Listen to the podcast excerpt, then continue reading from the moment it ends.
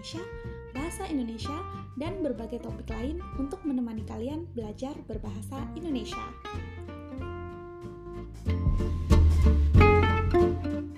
Halo teman Frasa, apa kabar? Setelah satu minggu kami terlewat menyapa teman Frasa, kali ini kami kembali masih bersama aku Trias. Dan aku Yohanes.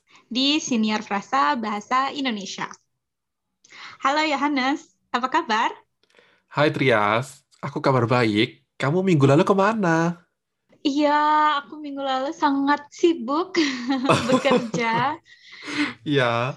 Ya, karena baru mulai bekerja, jadi membutuhkan uh, adaptasi dan juga pekerjaannya lumayan banyak karena memang sedang banyak kegiatan juga yang harus diselesaikan. Jadi ya maaf sekali aku tidak menyapamu dan juga Tuan Frasa minggu lalu. Oh ya ini tapi bukan bukan hanya karena kamu yang sibuk ya, aku juga sibuk sih. Jadi ya kita berdua. Uh... kamu sibuk karena sudah mulai kerja dari kantor lagi ya? Uh, ya, aku sempat mulai masuk kantor lagi, tapi sekarang aku kerja dari rumah lagi sih. Memang kan resminya belum diizinkan, tapi memang banyak orang banyak anggota lab yang sudah mulai datang ke kampus. Tapi ya, jadi sebenarnya terserah kita. Ah, oke. Okay. Tapi karena itu jadi kuantitas pekerjaannya menjadi lebih banyak. Enggak sih sebenarnya, tetap sama dan ya sebenarnya tidak ada alasan untuk aku bilang sibuk ya. Enggak, pasti kan ya memang ada kepentingan masing-masing. Ya, ya, tapi uh, kami akan mengusahakan setiap minggu menyapa teman frasa. Iya. ya, semoga kita uh, tetap konsisten dan bisa membagi waktu ya, Yo. Iya, benar. Ya, karena ada uh, banyak teman frasa yang selalu mendengarkan uh, senior ini setiap minggunya. Jadi, ya, sepertinya tidak baik kalau kita membuat mereka menunggu. iya, benar. Salah satu uh, pendengar setia papaku sendiri.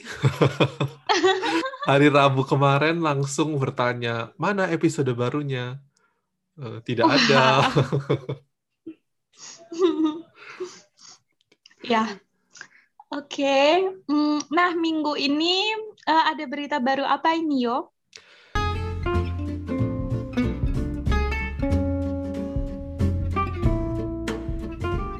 Berita minggu ini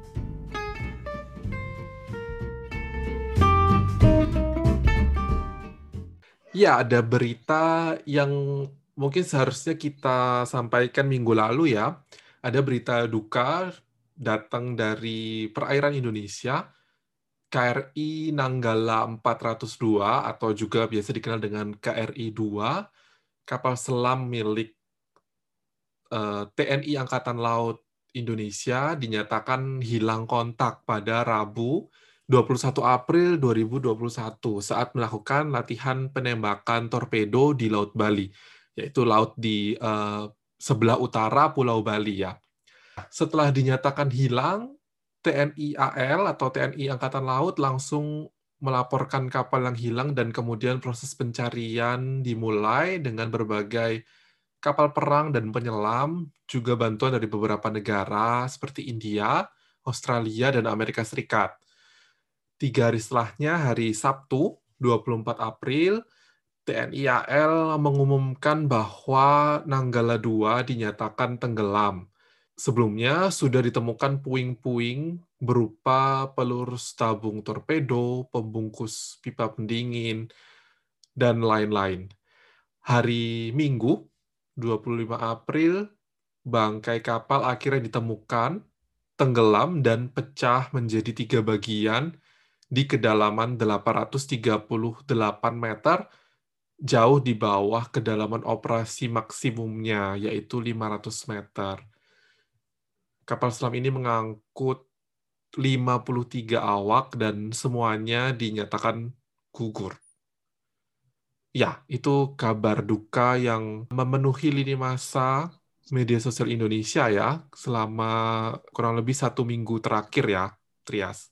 Ya benar. Mulai dari hilang kontak pada ya akhir akhir minggu lalu ya. oh akhir dua minggu yang lalu. Iya, uh, hilang kontaknya Rabu, 21 April. Oh, Rabu.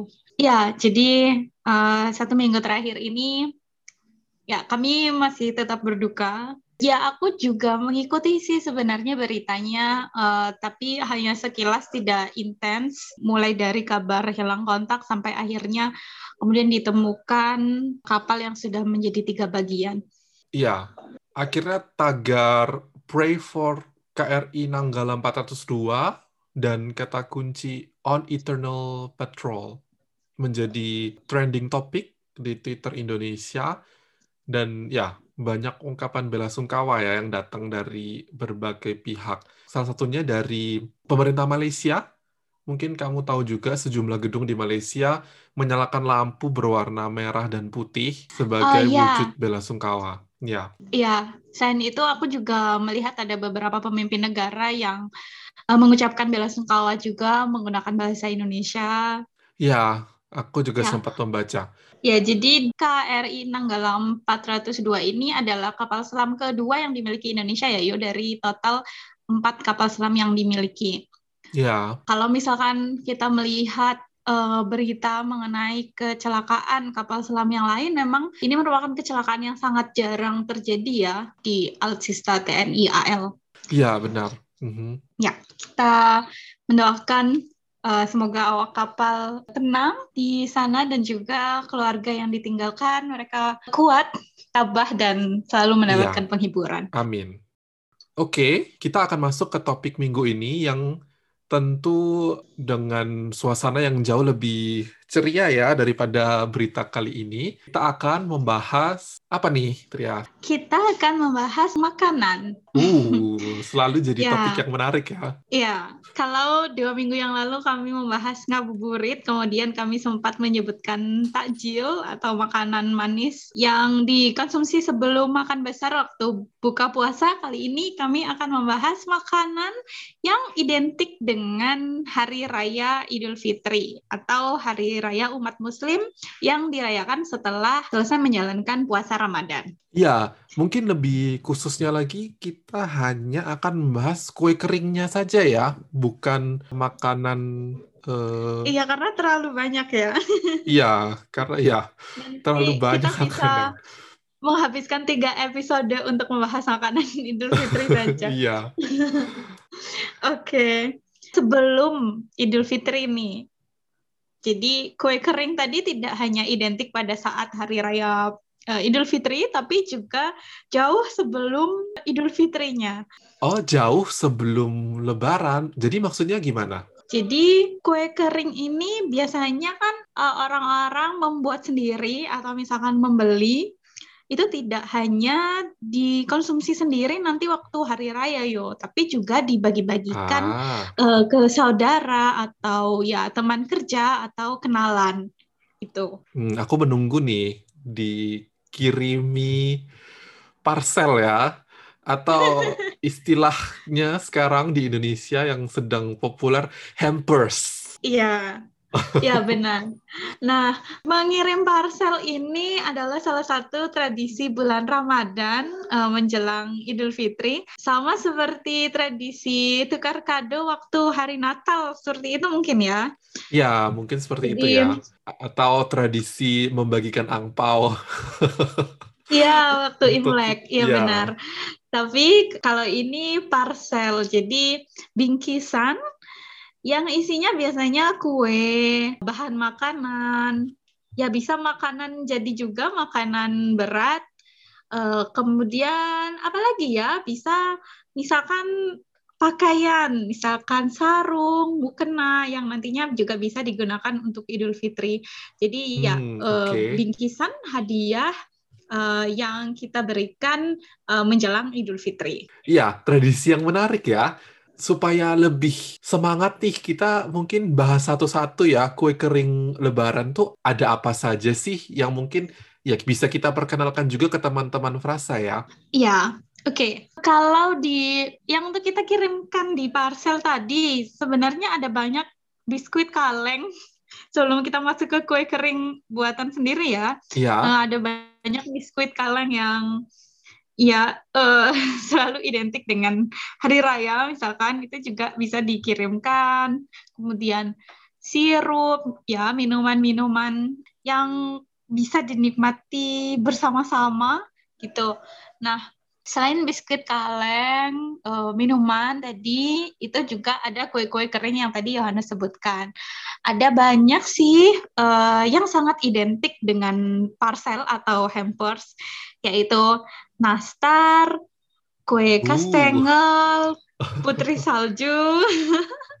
Gimana? Cukup membuatmu kangen dengan rumah? Iya, susah sekali ya mendapatkan kue-kue seperti ini di Eropa. Terutama nastar, aku sangat suka nastar. itu kalorinya sangat tinggi loh, yo. oh, Oke. Okay. Ah, kamu itu ya, meng membuat aku merasa bersalah ya kalau aku memakan itu. Oke, okay. mungkin kita bahas satu-satu ya. Mulai dari kue nastar, kue favorit hmm. uh, hampir semua orang uh, saat Lebaran. Apa sih ya. kue nastar itu? Uh-uh. Kue nastar itu bentuknya seperti bola kecil yang dalamnya berisi selai. Yang paling umum adalah selai nanas tapi bisa juga diganti dengan selai stroberi atau uh, coklat. Ada juga versi yang mungkin cukup digemari oleh orang Indonesia, selai durian. Jadi ada nastar durian, ada juga nastar keju ya, yang ya. terkenal. Ya, lalu lalu lapisan luarnya ya lapisan adonan kue pada umumnya yang kemudian di luarnya dilapisi uh, kuning telur atau putih telur. Iya, benar. Ya, supaya mm -hmm. mengkilap. Iya. Ah, kalau aku sih suka yang original. Jadi yang asli uh, ya. Berisi selai ya, nanas. yang asli jadi berisi selai nanas. Nah, kalau tadi kamu sebutkan bentuknya bulat-bulat, sekarang sudah banyak uh, inovasi ya. Jadi ada oh, yang ya? bentuknya sudah ya ada ada banyak sekali cetakan nastar yang bervariasi dan juga menarik jadi ada yang berbentuk nanas, ada yang berbentuk daun. Oh wow, nastar ya. berisi nanas berbentuk nanas ya? Berbentuk nanas, iya benar. Itu lumayan oh, tapi populer. Uh, ukurannya berarti tidak kecil. Maksudnya ukurannya biasanya tetap kan? kecil. Oh oke, okay. tetap bisa di maksudnya sekali tetap makan bisa ya? diisi, iya, iya. Dan tetap okay. bisa diisi dengan selai nanas yang lumayan banyak ya. Oke, wah aku tertinggal sekali ya sepertinya harus harus pulang dan mungkin mampir ke rumahmu bisa ikut makan kue nastar ya. Iya, uh, boleh. Tapi lebaran kali ini aku nggak bisa pulang karena ada ah, pelarangan iya. mudik. Iya, ya. yang akan kita bahas di episode berikutnya ya. Yap, uh, benar. Oke, okay. kue yang pertama yeah. itu tadi kue nastar. Mm-hmm. Kue favorit yang kedua apa yo? Kalau kue favoritmu? Oh, kue favoritku. Kalau kue favoritku, aku suka kue. Aku menyebutnya kue mawar, tapi ternyata setelah aku cari banyak orang menyebutnya kue semprit. Ah, ya. Kamu menyebutnya kue mawar karena bentuknya seperti mawar ya. Iya. Ya, dia ya memang namanya kue semprit. Ya, kue semprit ini dibuat dengan ya cetakan yang seperti corong seperti itu yang bisa uh, menjadikan bentuk adonannya menjadi seperti mawar. Iya. Jadi adonan dicetak melalui corong sehingga berbentuk mawar, lalu di tengahnya ditambah uh, biasanya kismis ya? Ya, bisa kismis atau selai buah juga biasanya. Oh, ya. wow. Nah, kalau aku seperti kalau kue sem ya? kurang pengetahuan dalam berbagai kue kering. Kalau kue semprit itu ya, itu sepertinya uh, kue kering dari zaman dulu ya. Karena sebelum aku mengenal nastar, uh-huh. sudah uh, itu ya. Ya, uh, aku sudah mengenal kue semprit dari uh, aku kecil sepertinya di di kampung di tempat nenekku dan semuanya hampir di semua rumah itu disajikan kue semprit saat Lebaran atau Idul ya, Fitri. Selalu ada ya, ya jadi kue memang, semprit. Mm-hmm. Ya, jadi ini memang salah satu kue kering dari zaman dulu ya. Iya. Lalu adonannya sendiri yang asli biasanya setelah uh, selesai dipanggang itu warnanya agak kekuningan ya. Tapi ada juga yang versi uh, adonannya ditambah coklat seperti itu jadi keluarnya nanti kue sempritnya berwarna coklat gelap dan rasanya memang ada rasa coklatnya gitu ya. Iya benar. Mm-hmm. Uh, sebenarnya juga adonannya nggak jauh beda dengan adonan nastar tadi. Atau bahkan kita iya. bisa pakai adonan nastar juga. Ah uh, ya, cuma ya. Cuman tanpa isi saja. Bentuk berbeda ya. Ya, dan nanti akan lebih kering ya. Aduh, ya. aku jadi ingin cepat-cepat lebaran. Cepat-cepat lebaran dan menikmati ya. berbagai macam kue ini. Oke. Okay. Ya, atau aku ingin cepat-cepat menerima parcel berisi kue-kue lebaran. Siapa Ayah. ya yang mau mengirimkan? Iya, mungkin ada teman frasa yang uh, mau mengirimi trias kue lebaran. okay. Ya, nanti bisa teman Frasa mengirimkan pesan suara atau ke email kami nanti aku balas dengan alamat kosku. iya, oke. Okay. Kita lanjutkan ke kue berikutnya. Sekarang berarti kue yang kamu suka selain dua itu apa? Kue uh, lebaran favoritku yang pertama kue sompret tadi yang sudah kita okay. bahas. Terus yang kedua kastengel. Uh, oke. Okay. Sebenarnya aku lebih suka kue yang asin daripada yang manis sih, yo. Oke. Okay. Jadi uh, ya nastar uh, bukan kue favoritku, maksudnya bukan yang ada di peringkat pertama. Oke. Okay. Ya, uh, aku suka uh, kastengel. Kalau kastengel ini Ya tadi asin tidak seperti kue kering yang lain yang kebanyakan manis karena kue ini dibuat selain dengan tepung dengan tiga jenis keju biasanya. Ya, jadi ada uh, tiga jenis keju itu berarti apa saja ya? Ada keju yang di dalam yang dicampur dengan adonan, lalu setelah itu dipanggang, setelah lalu itu, ada ya, keju parut yang di atasnya. ditaburkan di atasnya. Iya. Iya. Ya, tapi uh, berbicara tentang jenis keju tidak bisa kita samakan dengan jenis keju yang ada di Eropa ya. ya, iya. jadi keju yang ada di Indonesia keju olahan seperti olahan cheddar. Oke. Okay. Uh, Kemudian keju edam juga. Iya. Dan juga yang aku tahu ada salah satu resep yang juga menambahkan kaldu ayam uh, sebagai oh, wow. pengganti dari keju. Ya, jadi untuk membuat rasa asin dan gurihnya ditambahkan kaldu ayam. Wow. Kaldu ayam ditambahkan di adonan kue. Aku baru pertama kali mendengar. Oke. Okay. ya, ini hanya bahan alternatif saja ya. Mungkin ya, uh, ya mungkin mungkin karena memang juga keju kan tergolong bahan yang mahal ya. Iya, untuk orang nah. Indonesia nah, ya, di Indonesia. Mm -hmm. Mm -hmm. Nah, karena mempersiapkan episode ini, aku membaca-baca resep-resep kue, ternyata ada juga yo kastengel yang manis. Oh, jadi nah, diisi ini apa? Ini aku, ya aku belum pernah mencoba ya. Uh, jadi ada yang menggunakan bahan susu kental manis, kemudian ada juga yang okay. kastengel coklat, jadi dengan coklat, lalu adonannya tidak dibuat gurih tapi ya ditambahkan gula. Hmm, oke. Okay. Menarik juga ya perlu aku coba juga itu.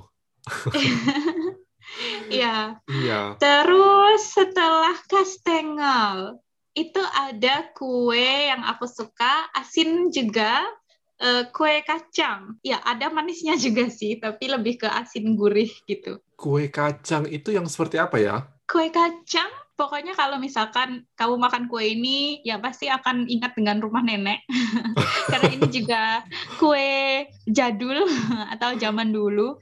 Uh-huh. ya jadi kuenya itu uh, seperti nastar bisa kita bilang. Kemudian bentuknya bisa mawar atau bentuk hati. Nah adonannya ini tepung dicampur dengan kacang yang dihaluskan Oh, oke oke. Ya. Aku barusan mencari. Ya, aku tahu kue ini. Ya, nah, mungkin oke kamu bisa kamu bisa cari kue kacang jadul. Iya, ada. Aku mencari lalu ada rekomendasinya kue kacang emak enak. Iya, karena itu ya selalu ada sepertinya di rumah di rumah saudara-saudara yang tua. Oke, ya ini juga sering ada ya memang. Jadi tidak ada selai di dalamnya. Memang ya hanya adonan itu saja ya. Iya, jadi memang benar-benar rasa kacang saja. Nah, ini tuh uh, bisa kita uh, bukan bandingkan ya, tapi menurutku sama seperti kimchi.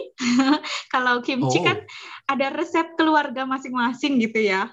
Jadi oh, setiap oh, keluarga biasanya punya uh, kimchi sendiri dan rasanya bisa berubah um, dan rasanya bisa berbeda. Nah, itu sama kayak kue kacang itu sepertinya setiap keluarga akan bikin masing-masing dan rasanya ada sedikit perbedaan gitu. itu ya. Menarik Sepertinya, ya ini. Ya, hmm. ini kue kue yang wajib dibuat uh, oleh masing-masing rumah. Kalau di kampungku ya. Oke. Okay. kalau kamu tidak menyebutkan mungkin aku bisa lupa sih ini tapi setelah melihatnya ya aduh langsung teringat uh, masa kecil dulu ya. Iya, karena benar-benar ya karena benar-benar kacangnya sangat rasa ya, karena tidak hanya dicampurkan di adonan, uh, tapi juga ditaburkan di atas kuenya. Iya, iya. Lalu apa okay. lagi yo? Selanjutnya oh, yang kue tadi. yang hmm. uh, aku suka juga, kuenya sangat sederhana. Namanya lidah kucing. Ah, ya, aku juga suka. Iya, jadi cara membuatnya hanya adonannya di dibentuk garis lurus kecil, lalu dipanggang. Nanti setelah memanas, setelah ya terpanggang, akhirnya jadi melebar ya, sehingga akhirnya berbentuk seperti lidah. Dan akhirnya diberi nama lidah kucing, yang ya hanya adonan, tidak ada isian apa pun, tapi tetap menarik buat aku, tetap ya jadi salah satu pilihan utama. Iya, dan waktu itu aku uh, menemukan kue lidah kucing waktu di Prancis. Jadi seringnya memang oh. mungkin ya pengaruh dari Eropa juga, entah resep dari Belanda atau. Ya, uh, uh, dan, tadi ya. sebenarnya ya. aku mau menyinggung sedikit tentang Belanda sih saat kita membahas nastar dan kastengel sebenarnya ya banyak resep-resep yang sepertinya datang dari Belanda ya memang seperti yeah. penggunaan keju seperti itu yang mungkin tidak akan terjadi tanpa pengaruh Belanda begitu. Kalau aku iya, membayangkan yeah, orang Indonesia sendiri yang membuat sepertinya tidak akan tidak akan mungkin ada kue tradisional yeah. berisi akan keju. lebih menggunakan bahan-bahan lokal ya. Iya, akan seperti itu. Mhm. Jadi kemungkinan lidah kucing juga terpengaruh Belanda ya? Iya, menurutku hmm. gitu. Jadi aku harus ke Belanda mungkin sebentar lagi. Mencari. Oh. Oke, okay, nah ngomongin inovasi tadi, jadi lidah kucing ini juga sudah banyak variasinya yo. Jadi oh, tidak ya? hanya adonan yang original, Uh, tapi juga ada macam-macam sekarang. Ada matcha, ada yang ah, red iya, velvet, iya, iya. coklat.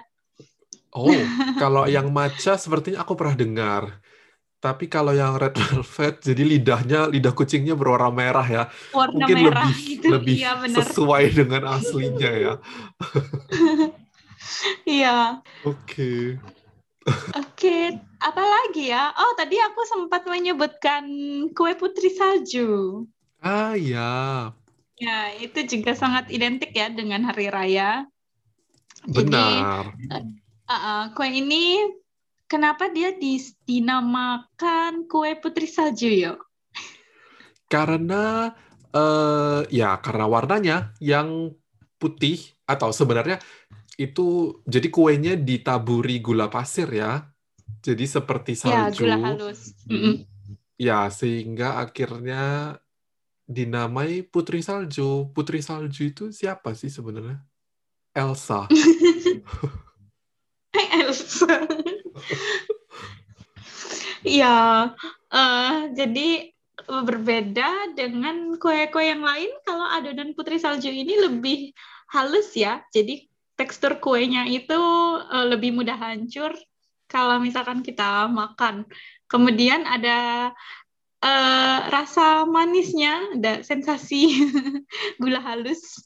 Ya. Uh, yang yang sangat terasa kalau misalkan kita makan. Ini sama sih seperti lidah kucing tadi. Aku suka, tapi ya cukup makan satu atau dua karena uh, ya sangat manis. Hmm, iya, kamu lebih suka yang asin ya? Iya, kalau kastengel aku bisa mungkin menghabiskan satu toples sendiri dua atau tiga oh, hari. Kita sangat berkebalikan ya. Kalau aku justru nastar dan kue semprit yang bisa aku habiskan begitu cepat. Oke. Okay. Ya, kadang-kadang juga tidak hanya kue kering ya, tapi ada misalkan kacang goreng, mm -hmm. um, ya tahu camilan-camilan ringan biasanya yang juga disajikan waktu uh, Hari Raya Idul Fitri. Iya, oke. Okay. Ada banyak sekali ya macam-macam kue kering lebaran yang masih banyak juga yang belum kita bahas, tapi sepertinya akan memakan sangat banyak waktu ya nanti kalau kita bahas satu persatu. Jadi kita sudahi dulu pembahasan kue kering kali ini karena sepertinya sudah cukup membuat lapar dan ingin segera lebaran ya, Trias? Iya, padahal masih dua minggu lagi. Iya, oke. Okay. Untuk teman frasa, apakah teman frasa sudah pernah mencoba kue kering lebaran? Kue apa yang pernah teman frasa coba? Atau teman frasa belum pernah sama sekali dan ingin mencoba salah satu atau semua dari kue lebaran ini? Teman frasa bisa menceritakan pengalaman teman frasa atau keinginan teman frasa tentang kue lebaran ini melalui email ke kontak gmail.com atau melalui pesan suara ke akun Anchor kami. Kami tunggu ya cerita teman-teman tentang kue lebaran.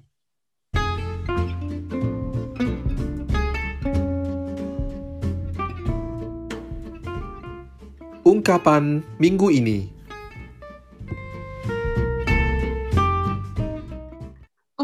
minggu ini adalah kata atau akronim jadul.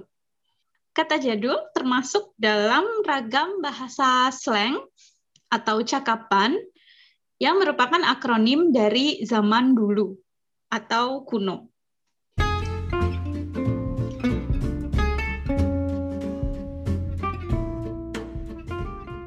Rekomendasi minggu ini rekomendasi kami minggu ini adalah kue nastar. Nastar berasal dari bahasa Belanda, yaitu ananas, yang berarti nanas, dan tart, yang berarti kue. Jadi nastar berarti kue nanas. Nastar adalah sejenis kue kering dengan adonan tepung terigu, mentega, dan telur, yang diisi dengan selai buah nanas. Meskipun demikian, saat ini sudah banyak tersedia variasi dari nastar dengan isian selai buah lain seperti stroberi maupun durian. Nah, teman Fasa harus mencoba kue nastar ini ya saat teman Frasa berlibur ke Indonesia. Terima kasih telah mendengarkan Siniar Frasa. Sampai jumpa minggu depan. Da.